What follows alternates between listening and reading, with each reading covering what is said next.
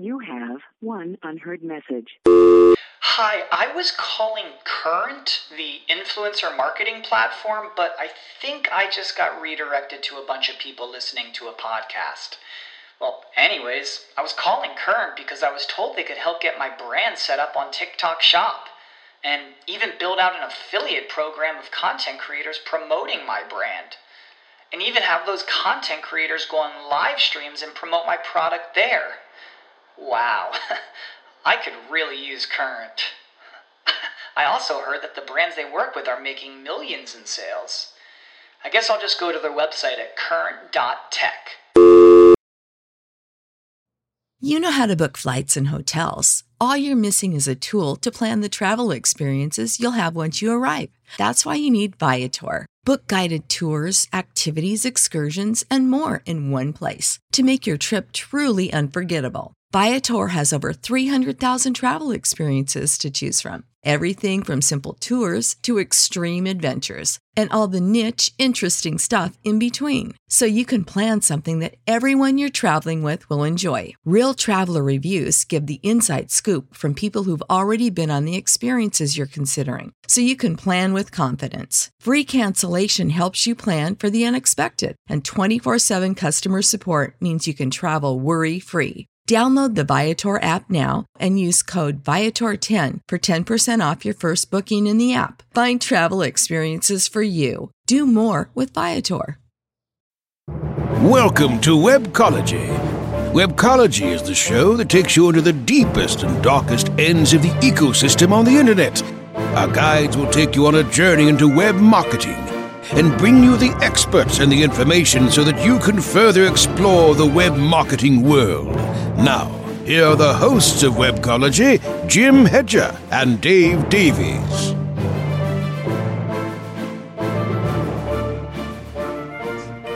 Hey everyone, welcome to Webcology on WMR.fm. This is the 26th of May, 2022.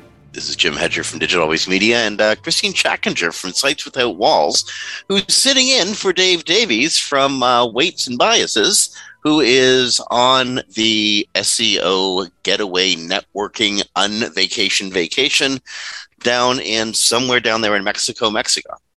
Hey Christine, how you doing? Hey, I'm good. How are you doing?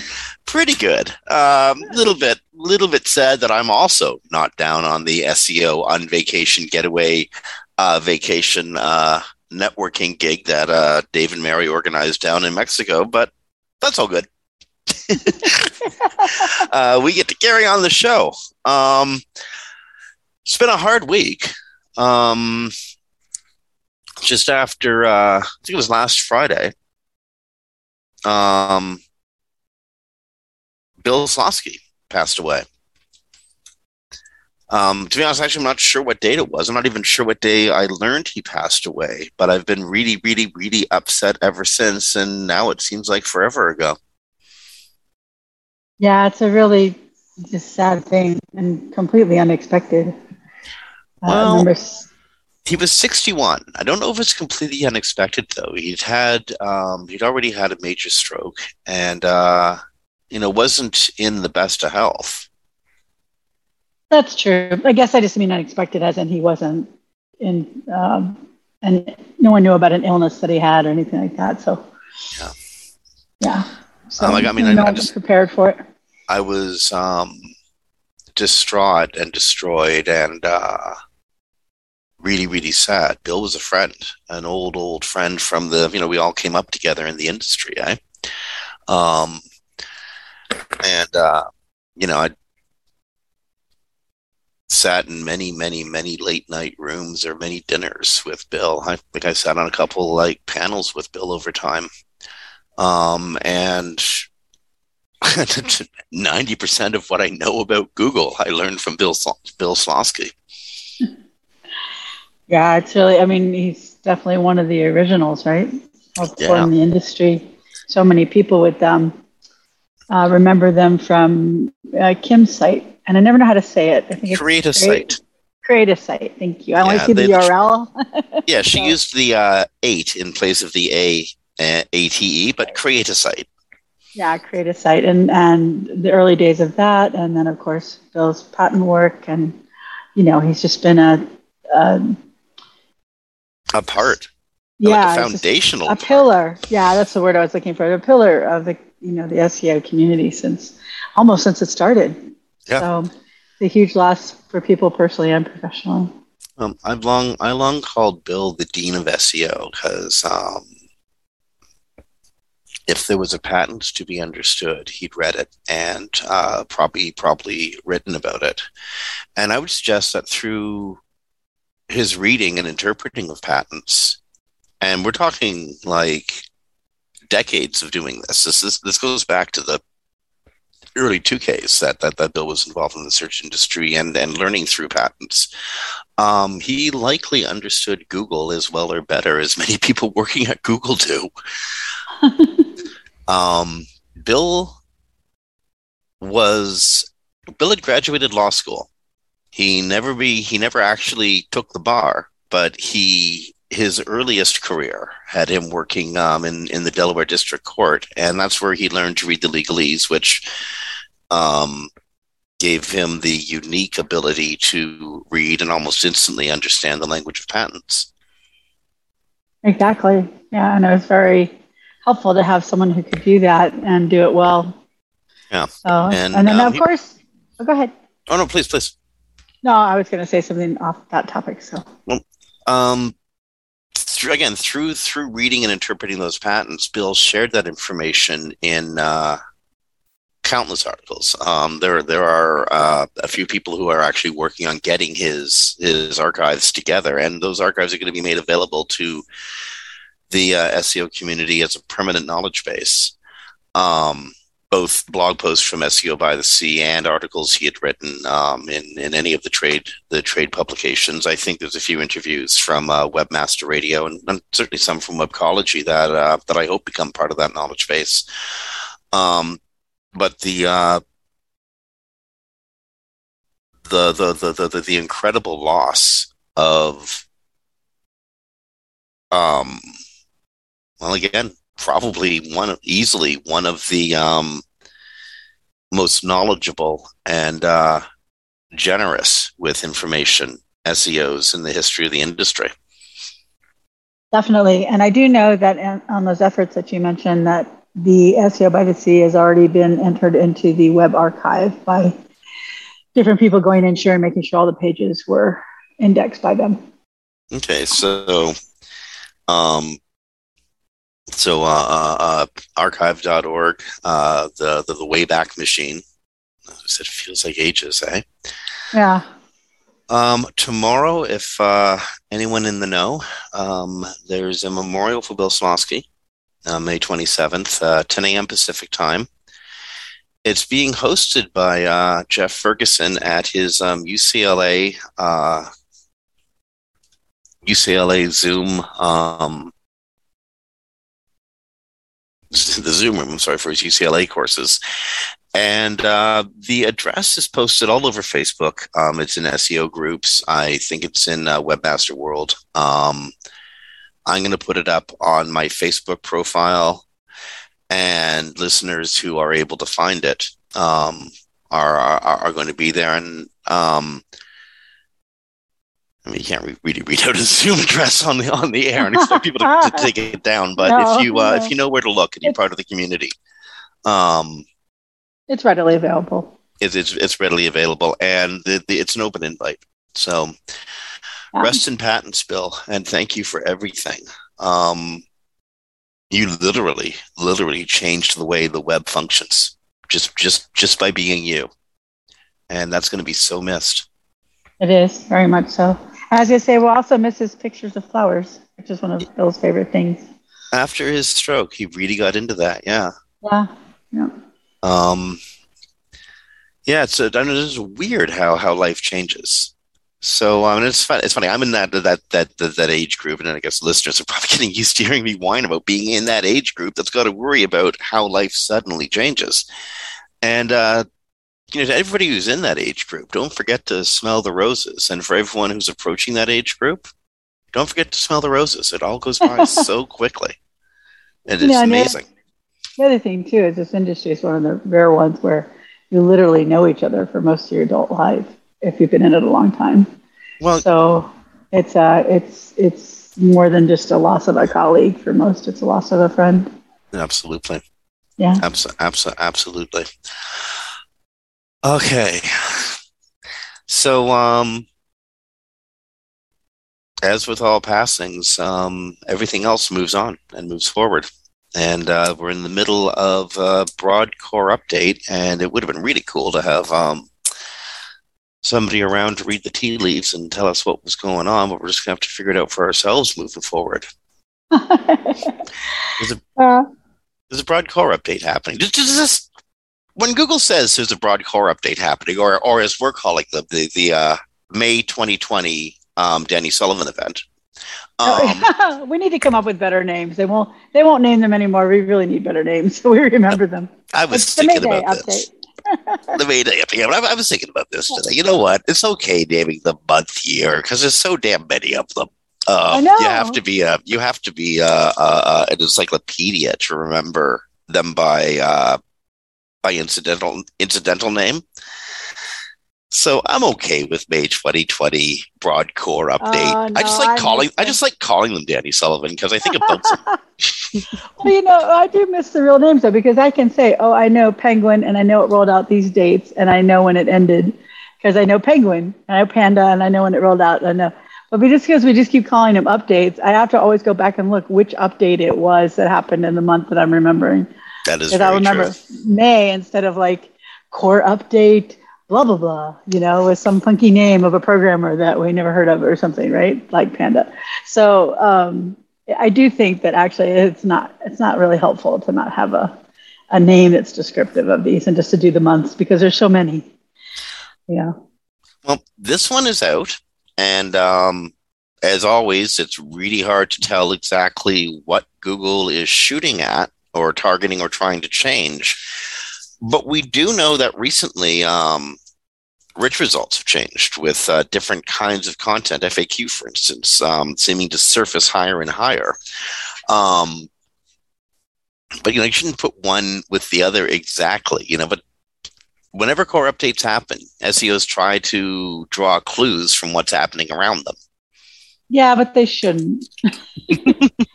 I, I, recover these sites. If a, if a client listens, they have a 100% success rate on recovering 100% of their traffic. Mm-hmm. And it's because the core updates are based on the core ranking signals. And so you have to figure out what they hit and how they hit it. But it's not that it's impossible to fix. Somebody did go up and you went down. And it's not all these ex- out, you know, theories out of the mainstream. You know, it has nothing to do with EAT, which isn't a ranking signal. Nine times out of 10, they're technical. And they're technical issues that have been sitting on the site for a very long time, not bothering the site, which should have been and suddenly now they affect the site. My theory is they were less stringent on technical issues on your money or your life queries for a very long time and decided to start getting stricter on them.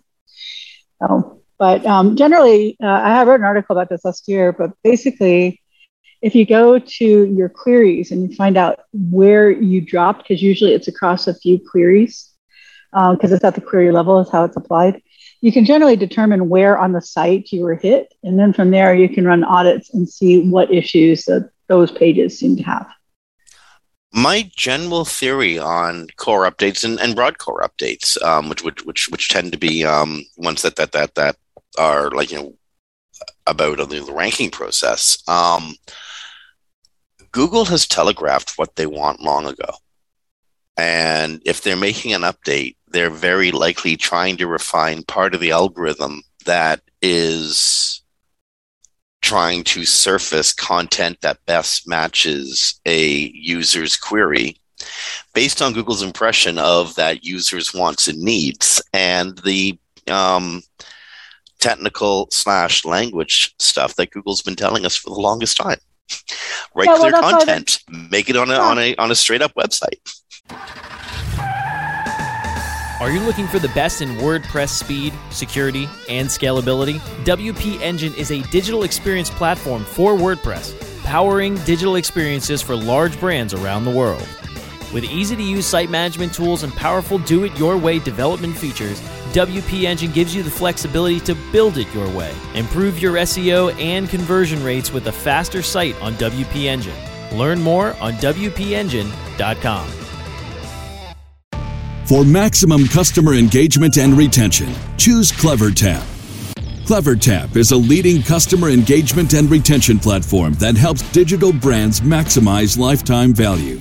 Over 8,000 apps around the world, including Vodafone, Star, and Sony, trust CleverTap to improve user engagement, boost retention, and fuel long term revenue growth. Learn more at clevertap.com. That's clevertap.com.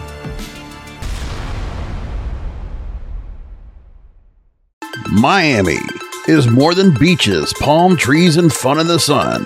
It's home every year to the Miami Book Fair, celebrating its 39th year of hosting authors and readers from around the world, November 13th through the 20th. Join us in downtown Miami at the Wolfson campus of Miami Dade College.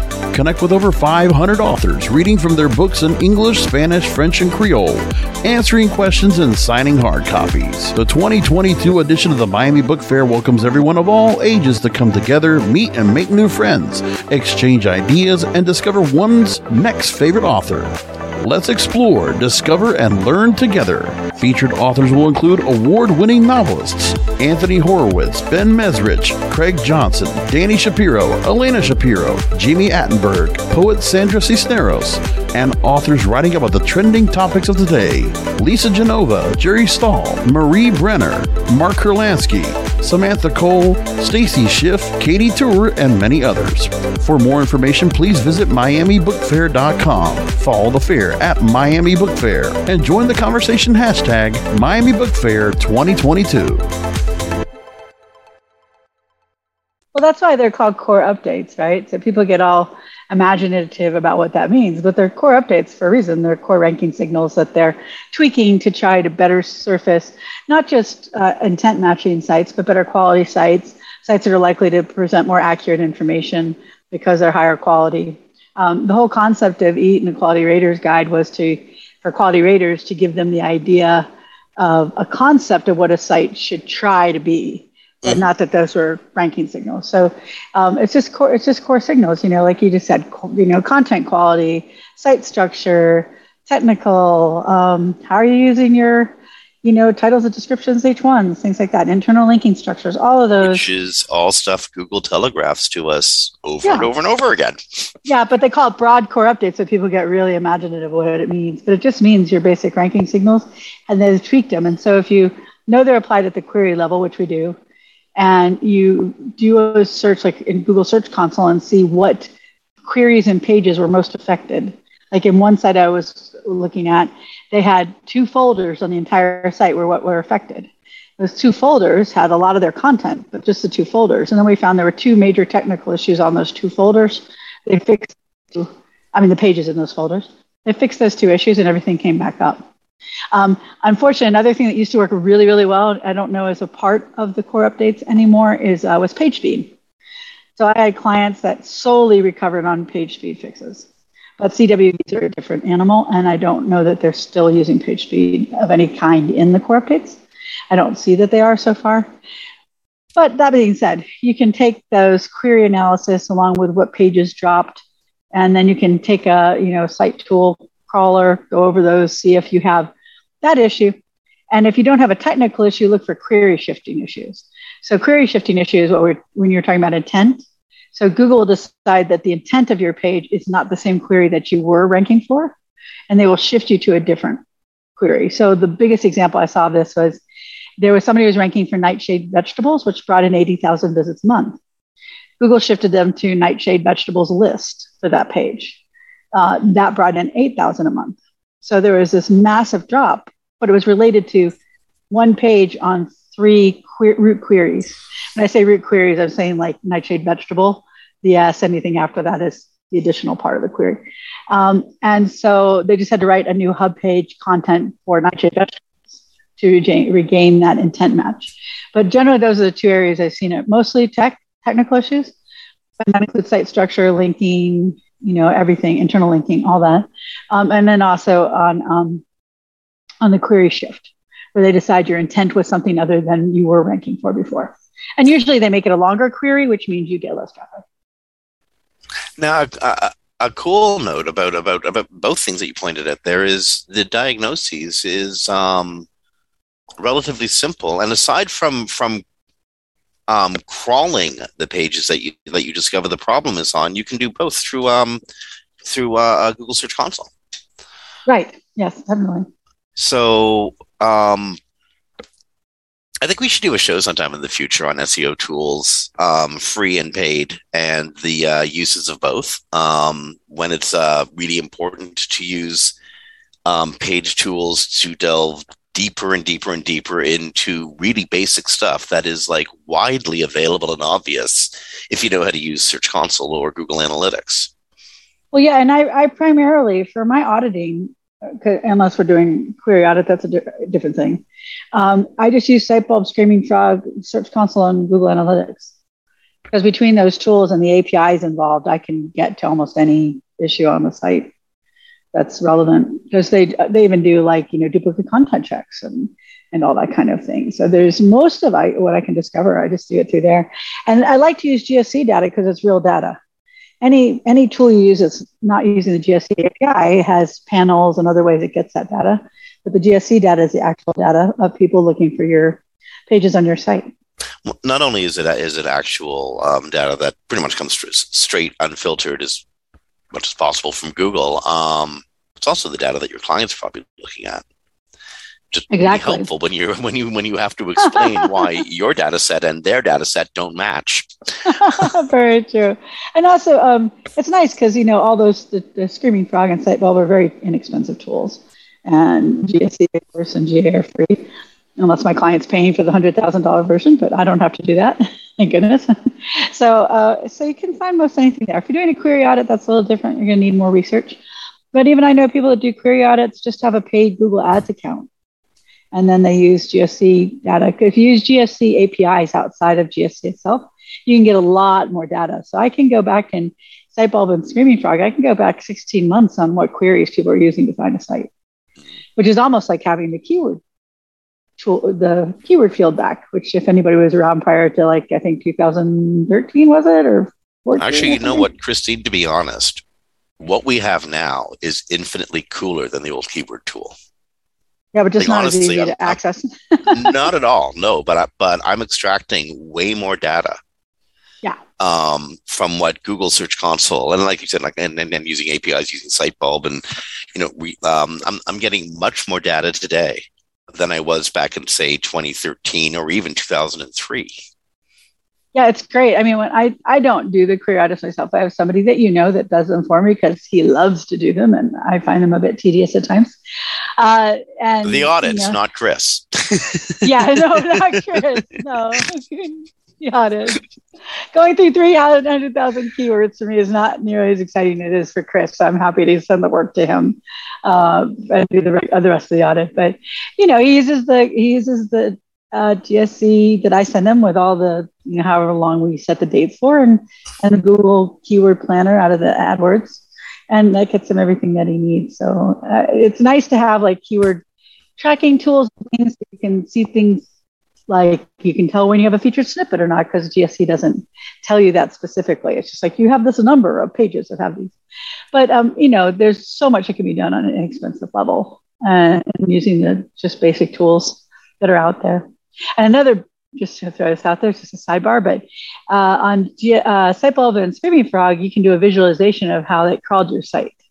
And that can be hugely helpful to show a client. See all these red dots? This is where there was a redirect or a crawler couldn't go any further. so we might want to fix some of that. So it's a very good visual on those on those two programs. Actually, I'm going to have to walk. I'm going to have to walk through that with you sometime after the show because I got this client who needs to see that. Um, Okay, moving forward.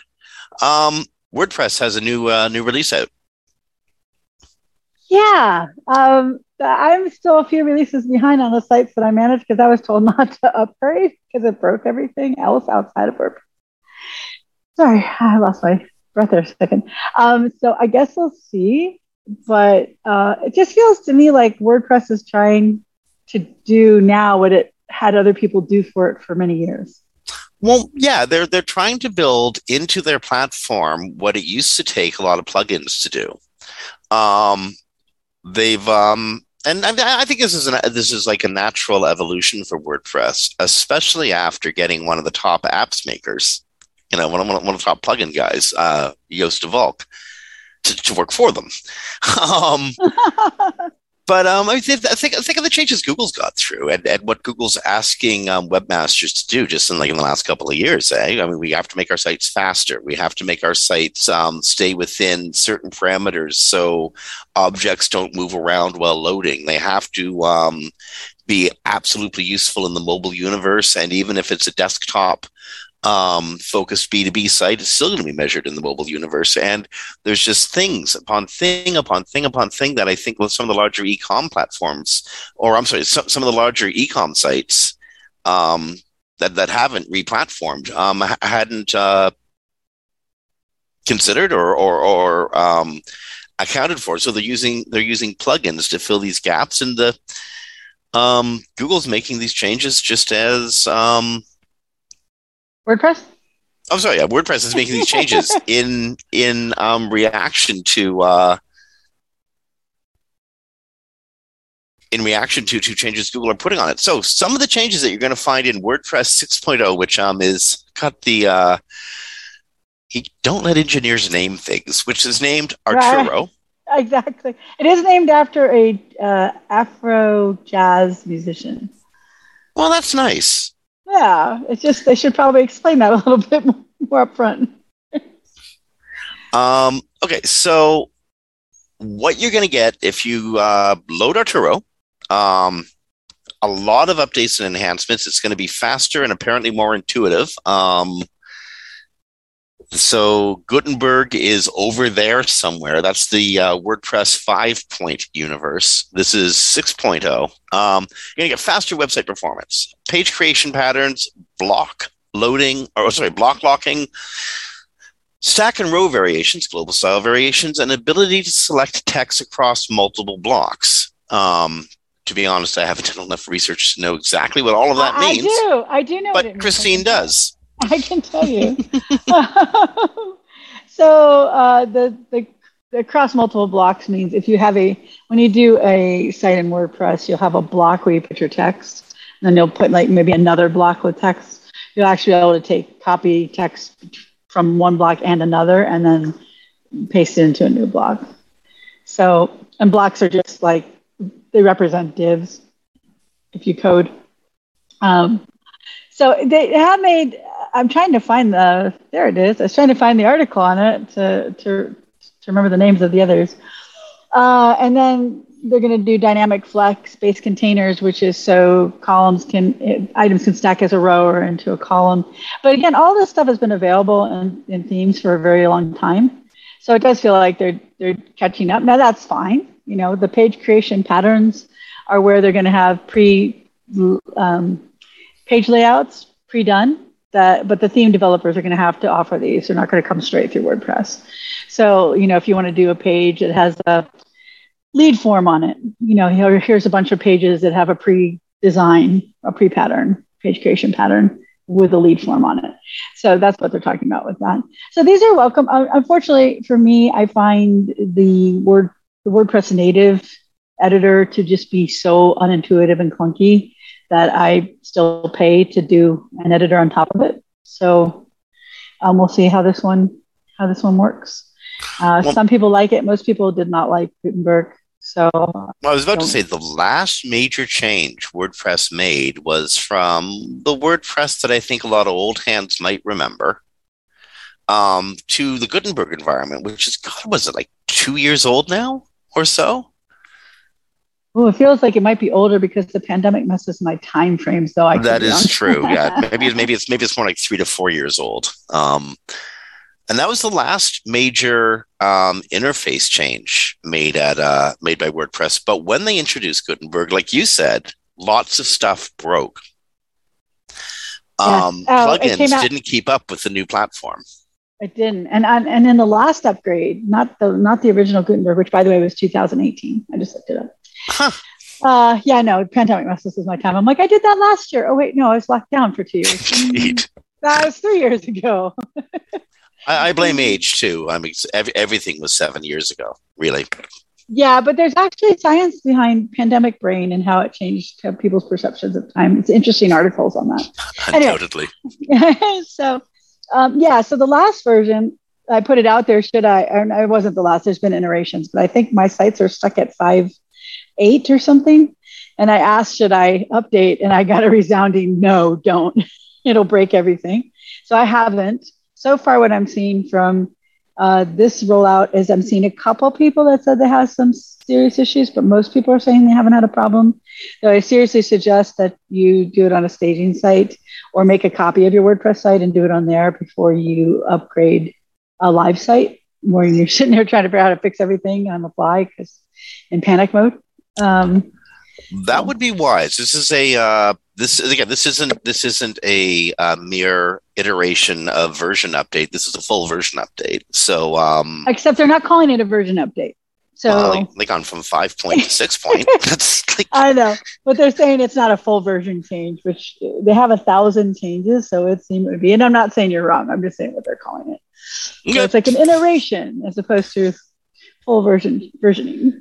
It's such a big iteration. We're giving it a whole new version number, but don't pay attention to the new version number. and a new and a new name, but a really bad one at that. Yeah, it's not. It doesn't the time. Although I do, I do appreciate that they're trying to. Oh, I appreciate the intent. Sure. Grammy-winning Afro uh, Latin artist, but I guess it's better than naming it Danny Sullivan. oh. I'm just gonna okay. move on to the next topic. we ought to do that. but again, check your plugins. Um, if you are doing the update, like like Christine said, do it on a staging server. Um, before you do, honest to goodness, go to the help section of each of the plugins. Make sure that they're prepared um, before you make the jump. If you go, I'm sorry, not to. Um, if you go, go through, if, you, if you go through WordPress and the plugin, uh, what are the plugins that you can upload?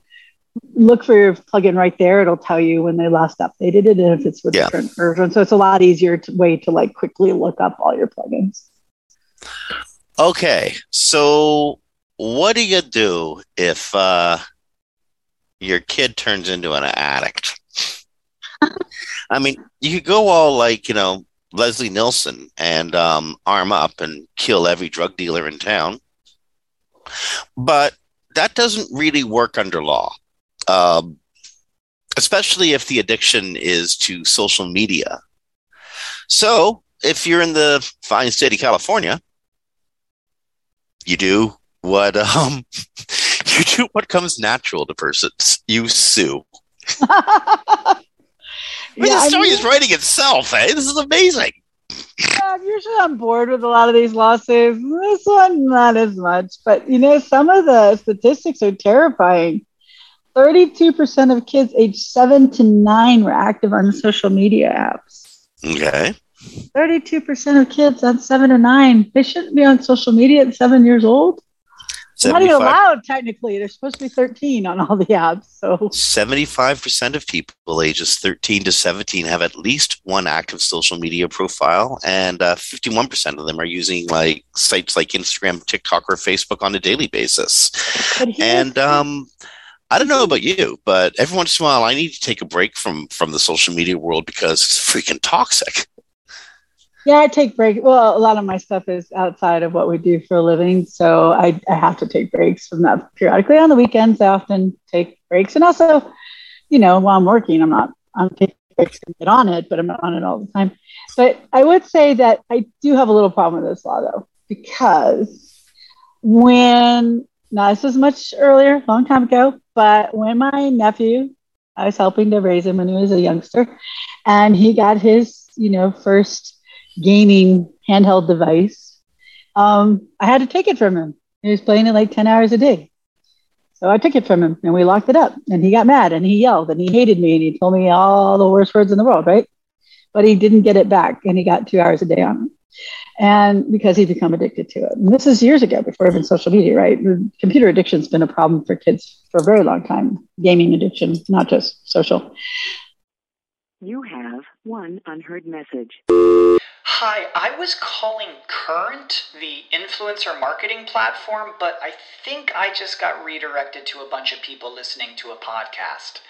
Well, anyways, I was calling Current because I was told they could help get my brand set up on TikTok Shop and even build out an affiliate program of content creators promoting my brand.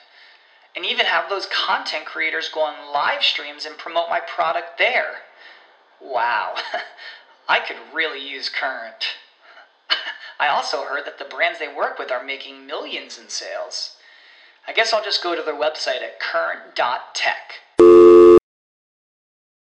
Save big on brunch for mom, all in the Kroger app. Get 16 ounce packs of flavorful Angus 90% lean ground sirloin for $4.99 each with a digital coupon. Then buy two get two free on 12 packs of delicious Coca Cola, Pepsi, or 7UP, all with your card. Shop these deals at your local Kroger today or tap the screen now to download the Kroger app to save big today.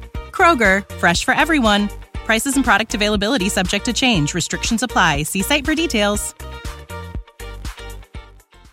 But unlike like gaming and stuff, which is easier to sneak, your kid's not paying for their phone or the computer or the internet that provides it. And they're not perfect, but you definitely get parental apps that limit their time on apps that shut down things. It's just it's hard because so, your kid's so going to get mad at you and yell at you and hate you for it. You're suggesting there are other means beyond lawsuit that parents can take to protect their children from addiction. I am saying that there are very good tools that prevent your children from being addicted unless you're not monitoring what they're doing. Well, and I'm I, not I, I'm not big on like, you know, other things the state definitely needs to regulate and how social media works and operates. There are things in there it definitely needs to look at, especially like targeting psychological, um, psychologically targeting children, you know, and to get on their apps and stuff. But the, the, the time, the monitoring time and stuff, there are apps parents could use that are very effective. Plus, you can just cut off their phone or their access.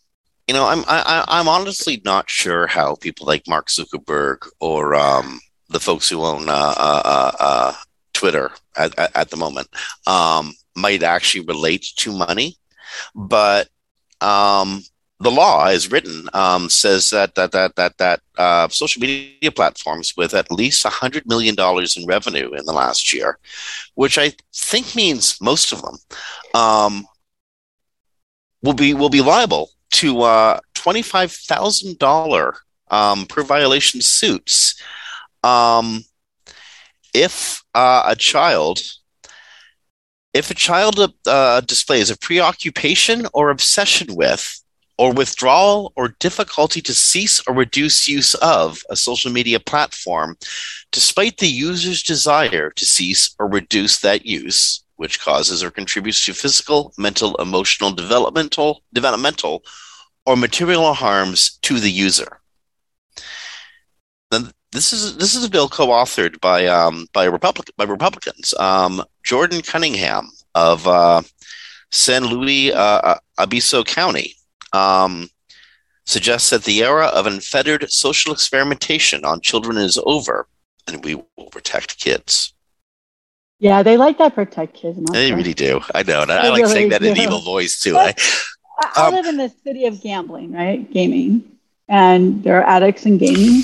And in the state, the casinos have to do things like monitor um, if some because they monitor all the gaming, right? Because gamblers use their cards and stuff to mm. game with. Um, the special cards attract the spend so they can get the perks.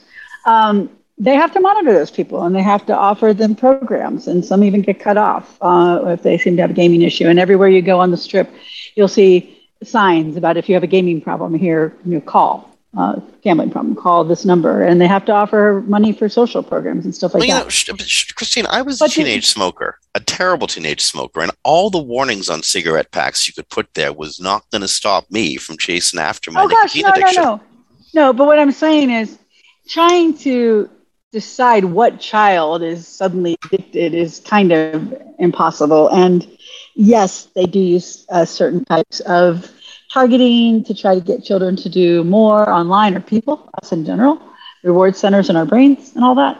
Uh, but at the same time, I still think this is, I, I'm about a, I'm a process person. Who's better going to affect children being addicted to social media? Parents who can literally stop them from having access with tools or by cutting off accounts or Wi Fi or whatever, or a social media company with hundreds of millions of users trying to decide if a child has an addiction. First of all, the child's not even supposed to be on the platform. I'm, so I'm, I'm really curious how this plays in court in the first place. I mean, yeah, I, I, just find yeah. it totally amusing because it's, it's dumb. yeah, exactly. This is another one of those. We know nothing about how the web works, but we're going to make laws on how to control it. Okay, so while we while we may might make fun of uh, uh, the, the the bill's authors, um, which we probably shouldn't because they have good intent, I would think. Um, I don't think that they're just beating up on social media companies for the sake of going after quote unquote no, big tech. There's real but, issues, real issues. Yeah, I was about to say they do they do raise honest to goodness yeah. issues. Um, yeah, this is the, the way to solve it.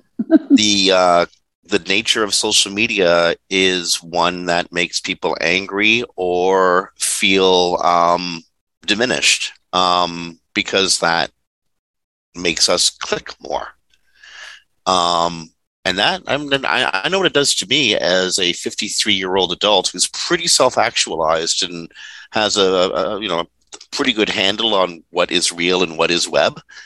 I don't know what it does to a 16 year old just trying to figure out where, who, and what they are. Oh, horrible! I remember the first time I dated someone and social media was a thing, right? Like you know, they checked in somewhere. Did they they didn't tell me they're going out? Like, oh, what, why is that photo? Like, what? It's crazy, right? But but you need to attack it at the company level. Um, you know, the, I, the the goal of the bill is is not a bad intent, but the idea that you're somehow going to be able to monitor if a child has suddenly become addicted who's not even supposed to be on your platform in the first place versus parents that you know have complete control over what their child accesses. It's sort of like you know your pet is 30 pounds and that means it's 25 pounds overweight but you keep feeding it.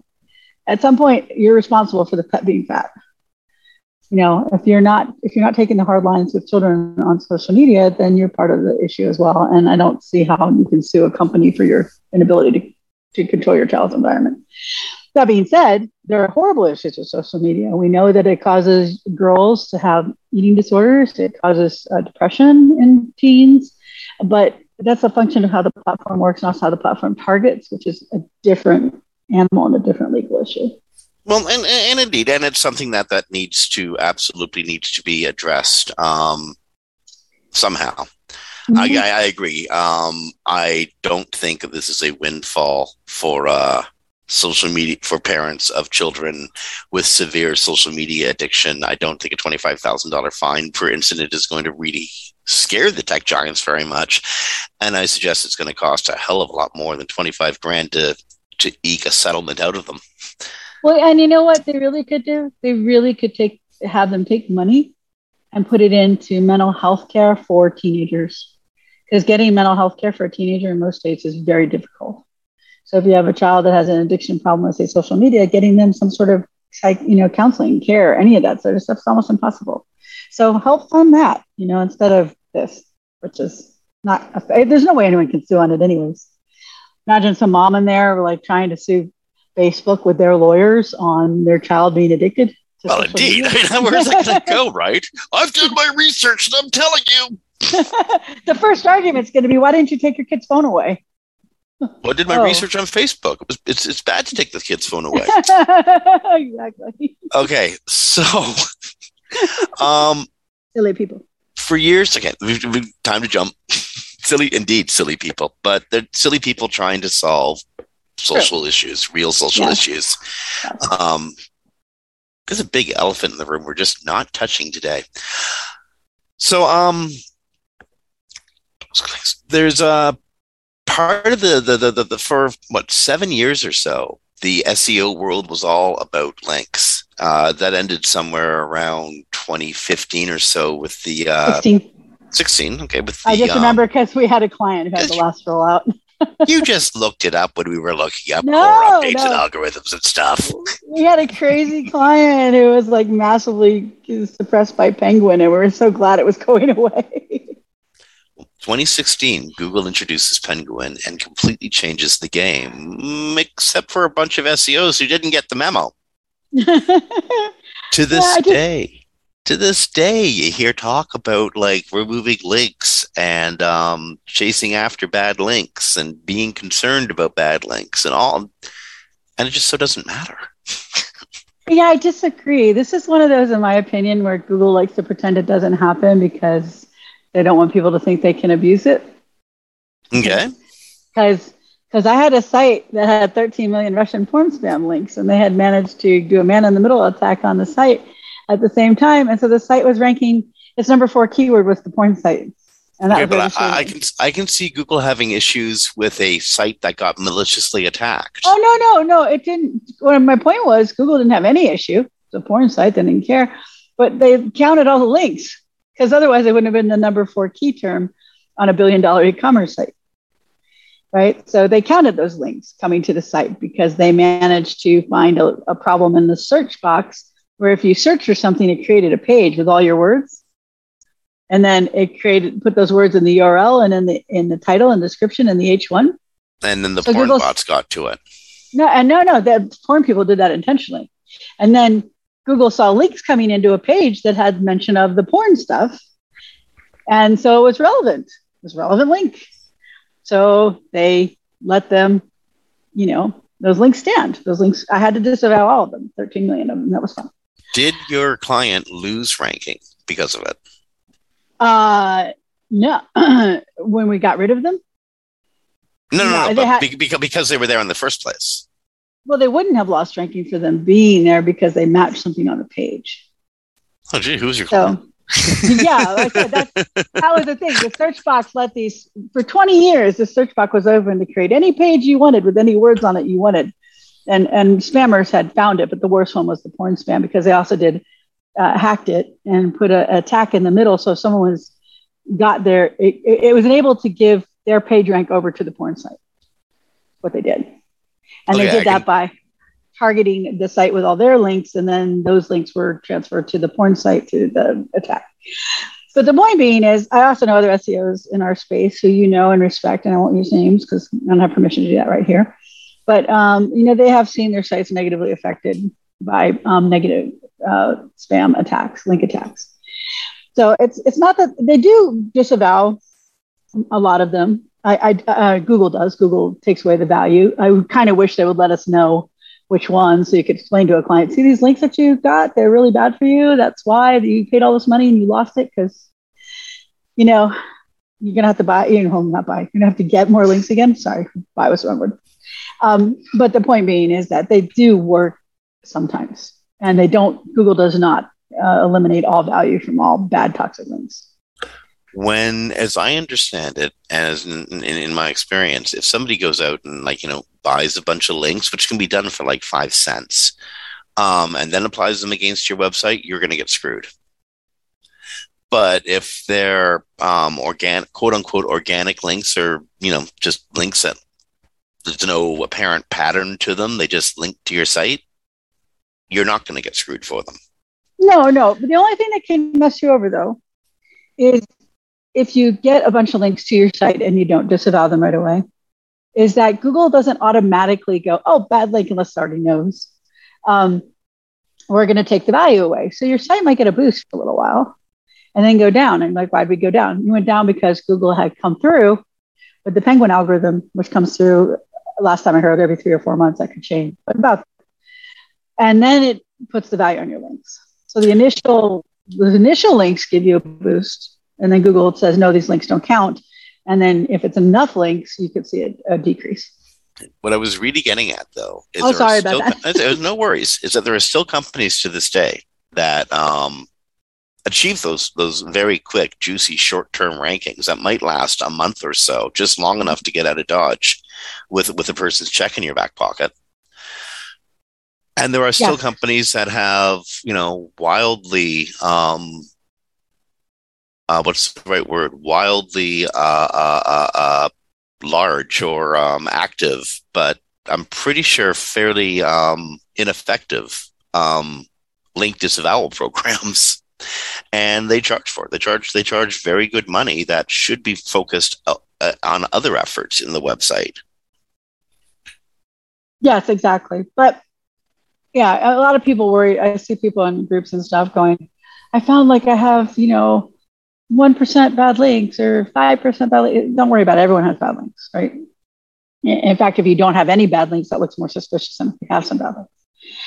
You only have to, to be concerned about it when it becomes like 30%, 40% of your link profile. Yeah, I mean, if, if, if there's a pattern of picking up craptastic links or um, as Christine's client um, eventually noted, if there's a pattern of picking up links, say from porn sites, um, you might have a problem. But yeah. for the most part, Google doesn't care about crappy links any longer. If the link is is relevant and useful, it'll count as a vote or a you know some sort of um, exchange of energy from one site to another. But otherwise, it's null and nothing. Um, in other words, spend your time looking for bigger problems. Yes, generally, unless you have a very small site or news site or site with just not many links, links are not going to be your major issue as far as getting hit with negative ones. But there are negative SEO attacks still, and they do sometimes send a large number of bad links to your site. And when that happens, disavow them. Here's a neat one. I, I kind of alluded it to it to it earlier, and then then tried to jump back a little bit, um, suggesting we shouldn't equate the two with each other. um, our friends over at Rank Ranger have discovered that uh, Google is showing or promoting FAQ rich results um, more frequently. It was one out of 20 times more frequently um, than, than it had previously. Um, having tested and tested and then reconfirmed with other SEOs, the FAQ snippets appear to be very real and, um, again, being promoted more frequently. Um, don't know if that's something anyone should take action on, but if you do have strong FAQ pages, it might be a very good time to revamp, slightly revamp, and start promoting them. Yes, very true. Um, and they do this regularly, though. FAQs seem to be like the really go-to thing, and then they go away, and then they come back, and then they go away. So do FAQs, and, and if on the times Google decides to reward it, they'll benefit. And when they don't, you know, just schema's still there. So, so what are they doing? Are they are they are they learning through FAQs, mm-hmm. or are they trying to perfect something that gives better answers? They're trying. They're testing. You know, because the FAQs show up in those drop downs below the URL. Um, so I think from what I've seen, when people have done screenshots, is they're when they show them next to each other, they're just testing to see which works better. The problem, though, too, with an FAQ, though, is be careful how you word it because if you give the full answer that can be gotten from Google's page, you might see your actual clicks go down. Because FAQs benefit the user in a certain way, but not always your website. You know, I've been thinking about this a lot um, because this this happens to, to, one of my clients. They they they, they often um, get used by Google to fill in the answer that everyone's actually mm-hmm. looking for, and they don't get credit for the answer, right? No, they don't. Yeah. So how do you uh, how do you get your branded copy into that without totally screwing up what got you there in the first place? It's driving well, me nuts. it depends on which one it is. But you generally know how many characters they're going to show in a block, right? Yeah, but they're not going to pick you if you're screaming your name out loud. No, but as I say, make sure it's something that people still click through to read the rest of it mm. as opposed to giving the full answer in the beginning. Normally, when you know they write an answer on an FAQ, like the answer is almost in the first couple sentences, right?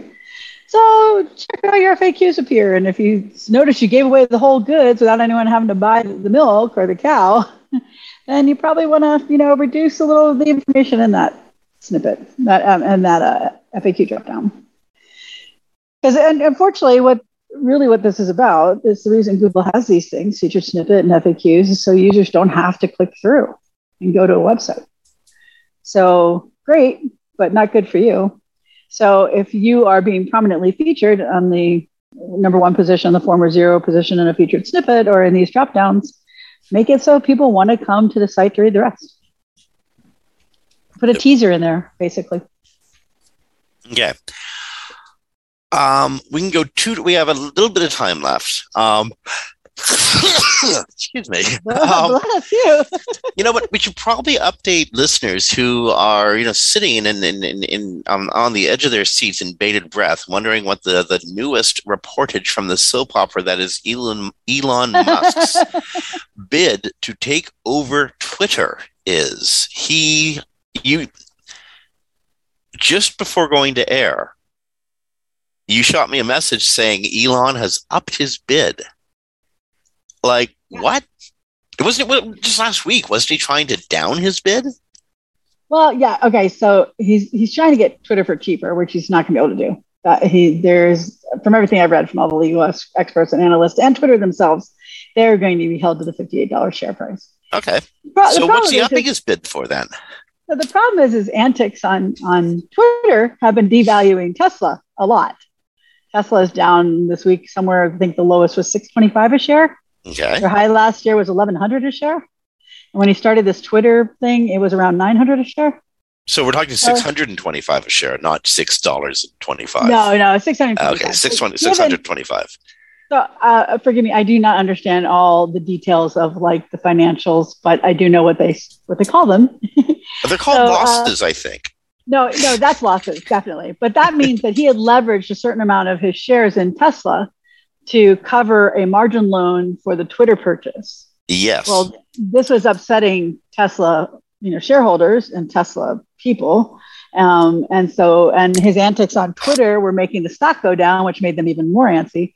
But Musk so uh, made a the guy who has the ultimate margin loan on on Tesla, Bill Gates, quite happy. Sorry. Yes, because he's, he's going to short them. he Just made a whole crap ton of money. but but the point is that um, the he, I'm guessing, and I, I don't know this for a fact, but I'm guessing because what's happened the last few days, he got a lot quieter on Twitter. He's still, uh, as they say, shite posting, but not as much. And um, he got this is after he like really started uh, Tesla, like boycott Tesla was trending like three or four days ago. Never Tesla was trending. People t- uh, tagging Tesla saying now they will never buy a Tesla because of Elon Musk. Suddenly he got a lot more quiet, and he's taken the margin loan out of Tesla, and he is going to cover 33 billion of the loan now, as opposed to Tesla covering. I think originally Tesla was covering around 12 billion or so, the margin loans against the stock. Okay. Um, so he he got rid of 6.5 of that um, a few weeks ago, and now he got rid of the rest of that. I don't know if it's completely down to nothing for the Tesla margin, but it is. Uh, it's still mostly Tesla is not now footing the margin loan for the for Twitter, but now he has to get more backers the question really should be for people if you leveraged your stock for a buyout of a company at 58 a share when your stock was 900 a share and the company stock dropped to 30 something even in the 20s at one point and your leverage stock dropped to 625 so Why it dropped almost not, by a third yeah so he's lost he literally the last time i looked was a couple days ago he has lost 60 billion dollars of worth in the last two weeks so why would you not take the billion dollar walk away if this was a business deal? Well, that's what I was saying two weeks ago. That would be a smartest move. Yeah, if like, seriously. Yeah, if he was doing this for business reasons, he would walk away. The billion dollars is cheap compared to what he's going to lose buying Twitter at 58 a share um, when it's worth 30 something on his a lot because of his actions. Okay, so this isn't a smart business play, and Musk may be a whole bunch of things, but he's proven to be a fairly adept business person, has he not? I don't know if that's completely true. He's a lot of marketing and flow. I mean, he's he's having he's having a like Kanye level meltdown right now. Ah, different. It, would, it seems it would seem. Kanye has a mental health issue. He's bipolar. Uh, well, you think that's Elon doesn't? no, like... no, I don't. I think pers- he has a personality disorder, which is a bit different. Bipolar is a chemical imbalance that you can't control without help of chemistry, right? With medications. Uh, he has what I believe, and this is me personally, just people like this in my life, is a personality disorder, which is not is not a mental health. You know, you can't change it with medications. It's very hard to change it at all. Trust so the point, try you can try, but but most people that have personality disorders, it's very difficult for it to change. The, the point being, though, is not being an expert in that, just going on personal experience with people who had personality disorders diagnosed. Um, it's not a buy for Twitter and business. So people need to look into who's backing this, why they're doing it, why they're giving him money and what they represent if they want to see what he's really doing. Okay, we have time for just one one quick touch on one more story. Um, this one this one actually affects all of us. Um, we're moving into the midterms, um, November uh, 2022, and um, Meta, the uh, holding company that is Facebook et al., um, has uh, well, they've had some experience in election cycles and advertising and problems. Okay, I'm being so I'm being so polite. Um, they really, really screwed the pooch on advertising through and on election advertising a couple of times. It, bad, terrible mistakes, and they've been tagged with it, and um, you know, have publicly pulled mea culpas. It was our fault. We made mistakes, and you know, for the very least, they've at least admitted being in the wrong at times. They say they're going to try to be more transparent combating uh, misinformation is a uh, almost impossible Herculean um, Sisyphusian uh, task. Um, but they're going to try to be more uh, transparent. They've uh, discussed the Facebook Open Research and Transparency tool. Um, and uh, yeah, they're going to uh, be targeting ads around social issues, electoral issues, and, and in general, political issues. Um, hoping to, um, well, basically let users know why an ad exists, um, who's behind the ad, um, and uh, other information that they can uh, they can they, they can give out. Um, users, consumers will be able to see um, where and why the advertiser is targeting users, the number of people who are being targeted, um, percentage of an ad spend on social, political, or electoral ads, um, whether a page is using um, custom or use lookalike audiences. Um, and yeah, a lot, um, a lot of this think? is already a lot of this is already available. Um, so I'm not sure. I guess they're adding more details because I can already look up what ads they used, who they targeted, generally speaking. So it looks like they're just going to give you more details at that level. It is funny though that this came out the same week that they announced that the AG, um, I believe of DC, but it could be just the country, uh, sues Mark Zuckerberg for failing to protect millions of users' data, misleading privacy practices he enabled uh, Cambridge Analytica, they're accusing him of, to get all that data on people used in the 2016 election um, through something called the personality quiz, which I bet you remember those popping up. I do. Um, yeah. And so uh, that app's developer sold that data to Cambridge Analytica, but uh, Zuckerberg allowed that app to be on the platform. Apparently, so they're accusing him directly. Begonia or John Lennon. I wasn't sure which. different though than them usually just suing Facebook. They're actually holding him directly accountable. Okay. So well, he is, is, the number it, one shareholder in pretty much everything that is Meta. No, no, I mean that he directly made decisions that allowed this to occur. So he very likely Not, did too, eh? Yeah, yeah, yeah. This isn't like Facebook made these decisions and he's the CEO. They're saying that Zuckerberg directly made decisions that allowed Cambridge Analytica to get data will, on users. Will more transparency prevent another trans uh, another transfer of information like Cambridge Analytica? No, but but what it does do is it puts them more in the spotlight. With the the Facebook whistleblower that came out this year, who said that they deliberately didn't um, take action against accounts that knew were violating terms of service because they, uh, in the political realm, especially when they were extremist accounts, um, from the organization of um, extremists on the platform that they allowed to occur, these kind of things, it puts them in such a spotlight. It tends to be the lawyer screaming at you, you better not do this because um, we can't protect you at some point. It's really where I think it comes down to. If you've ever been in one of those meetings with lawyers screaming about what you can and not cannot do. Um, yeah, different context, but yes. I just mean with like companies. I've been in companies called it where the court. yeah. I've been in meetings with companies where the lawyers like, um, no, you cannot do that, and uh, not me specifically. I just mean the company. Um, and, I, uh, I, and, I, work with major yeah. corporations. I get this exactly. time. Exactly. So, so in the past, they were operating under the radar, under the um, on the download, right? People didn't know what was going on the platform. Most people didn't understand the platform. They didn't know how all this works. You know, people like you and I do because we work in the industry, but 95% of people out there don't. So they're being more and more pressured to show transparency because they have been found in such violation because of the whistleblowers, because of their participation in 2016. So so I, I, think it'll it'll cause them to do less just because they're in such a spotlight right now. Plus, they're under congressional review um, you know, it could lead to the dissolution of their company at some point if they're not, um, if they don't pull back. It would be lovely to see Facebook and, and other social media platforms as a useful political environment. Um, people people should have the right to talk about stuff. They they should, but pushing misinformation, disinformation, and being a uh, platform for um,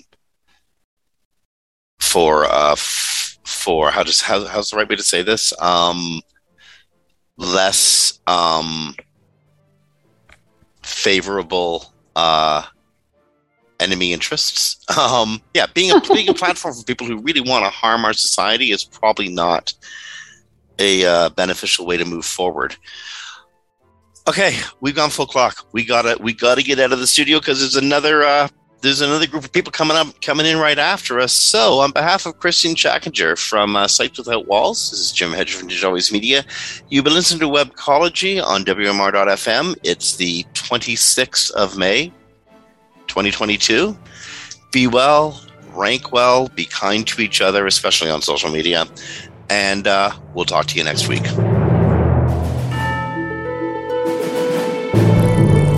Expressed in this WMR.FM program are those of the guests and hosts and do not necessarily reflect those of the staff and management of WMR.FM. Any rebroadcast, republication, or retransmission of this program without proper consent is prohibited.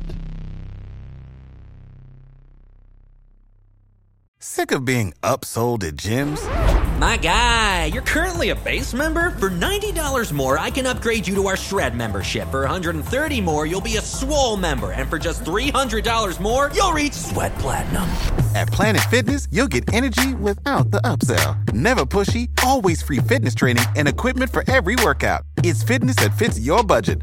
Join Planet Fitness for just $1 down and $10 a month. Cancel anytime. Deal ends Friday, May 10th. See Home Club for details.